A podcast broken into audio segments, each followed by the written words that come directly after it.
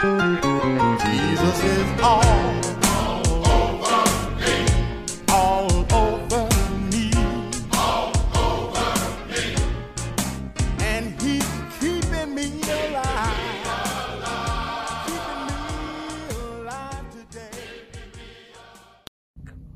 Good afternoon.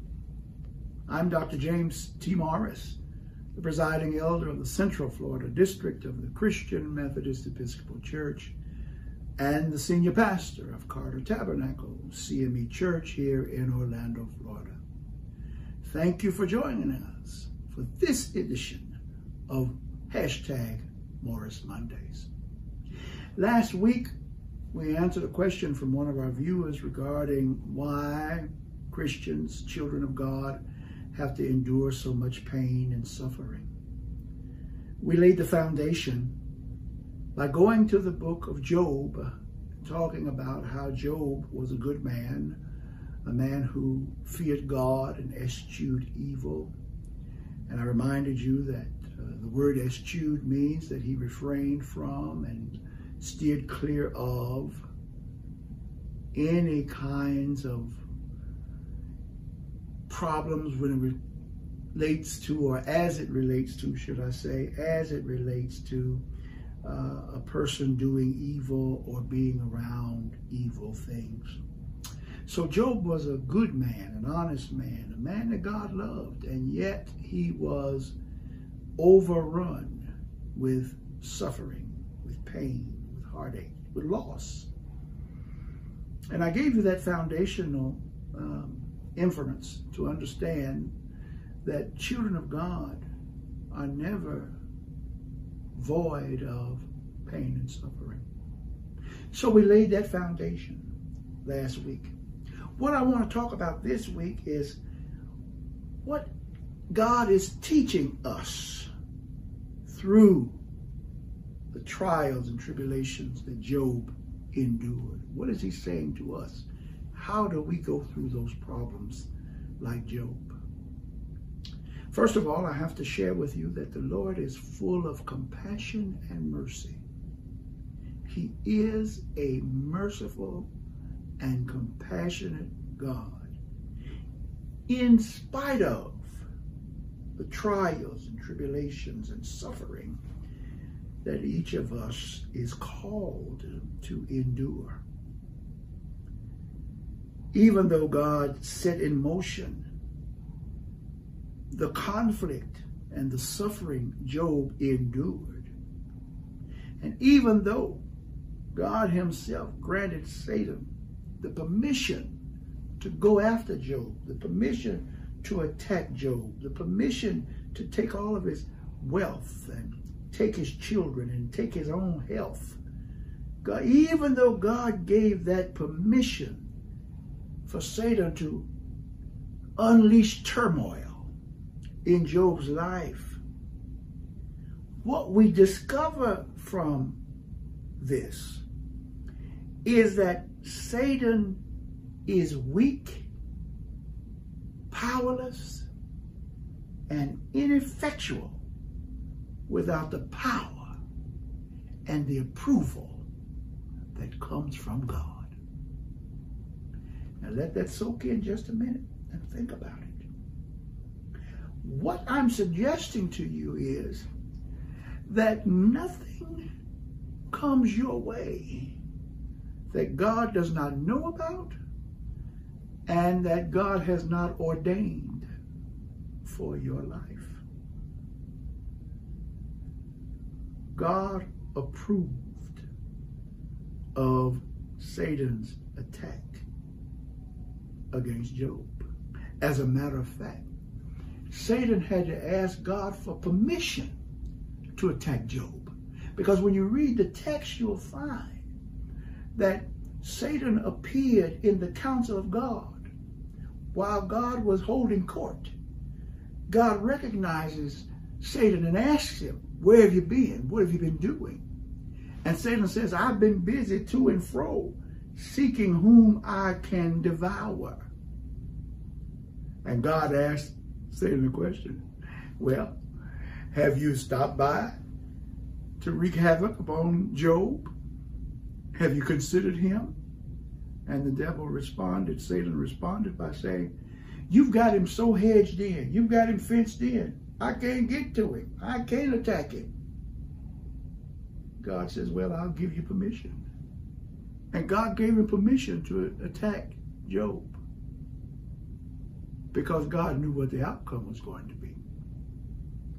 And so I'm saying to you that even though Job's trials were clearly uh, allowed by God, it also showed God's mercy and compassion that he had for Job. Let me bring it a little closer. There are not many people alive today, those who are still alive are blessed. But there aren't too many alive today who remember vividly the Great Depression. You have to mostly read about it now to find out how devastating it was to the people of God. Well, fast forward that to today. We're living in 2020, and we're seeing right now the resurgence, the uptick in the number of deaths and hospitalizations from COVID 19. Many hospital IC units are at capacity. They cannot take another patient. Many of our friends and loved ones have been sick, some of whom have died.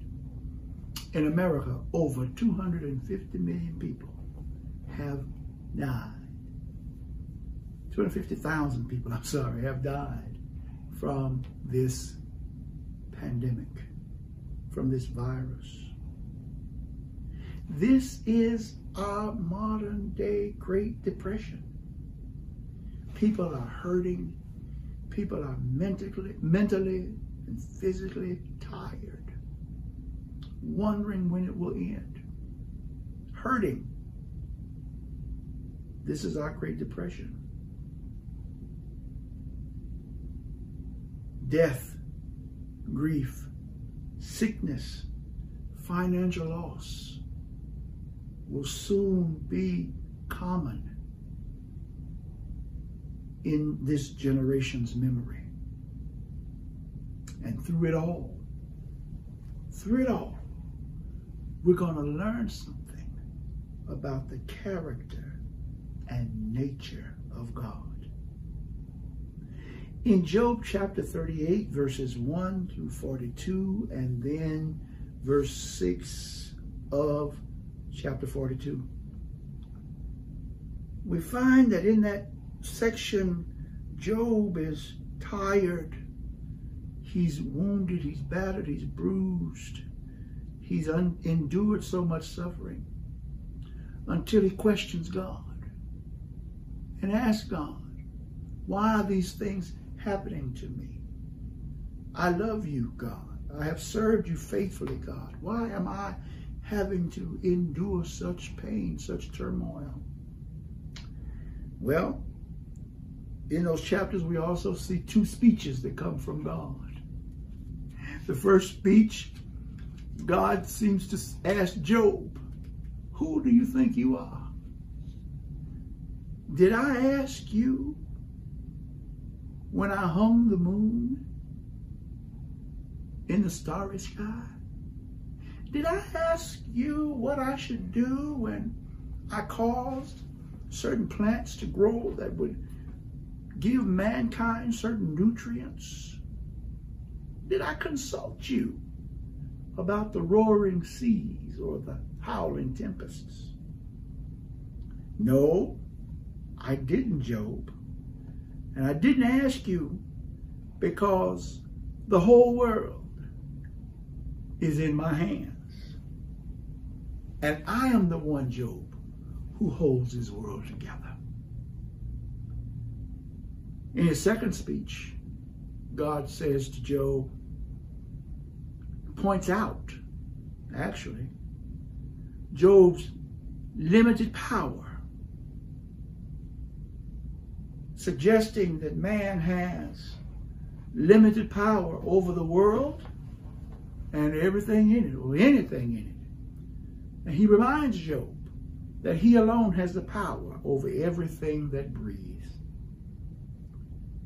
In this in the second speech, he reveals himself as being almighty, all powerful, all knowing, and yet still compassionate and merciful to finite creatures like ourselves.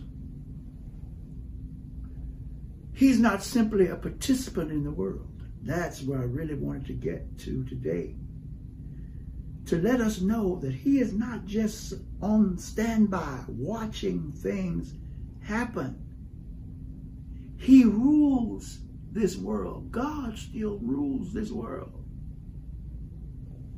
He declared to Isaiah at one point, I believe it was in the 45th chapter of the book of Isaiah, he said specifically, verses 5 through 7, I am the Lord, and there is none else. There is no God beside me. I girded thee.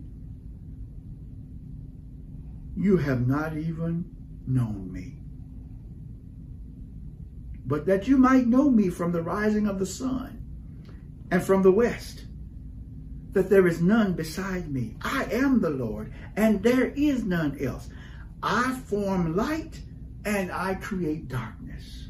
I make peace and I create evil. I, the Lord, do all these things because I'm all powerful. So I'm trying to suggest to you this afternoon that God is sovereign over suffering, sickness, Satan, life, and death. In the midst of COVID-19 pandemic, we can trust the fact that God is sovereign over the fear and suffering you and I are experiencing right now. He's still in charge. And we can look to God, or we must look to God in the midst of our pain and in the midst of our suffering and respond as Job finally responded with the demonstration of a staunch, immovable faith. This is what we're called to do, even in the midst of our suffering. We must trust in, have faith in the God who is in charge of everything, believing in our hearts that he will see us through. He has. And guess what? He always will. God bless you. God keep you. And may God make his face to shine upon you. Grant you his peace, even in days of suffering. Because remember now, heaven is watching how we respond. See you next week. Submit your questions today to Pastor Morris at ctcmeav at gmail.com or leave them below in the comments right here on our Facebook page. Pastor Morris is ready to answer your questions. See them featured in the next episode. You can now listen to hashtag Morris Mondays in a podcast format, available at anchor.fm slash Morris Mondays, and right now on Spotify, anytime, anywhere, anyplace. Also, you can follow us on Twitter at Morris Mondays.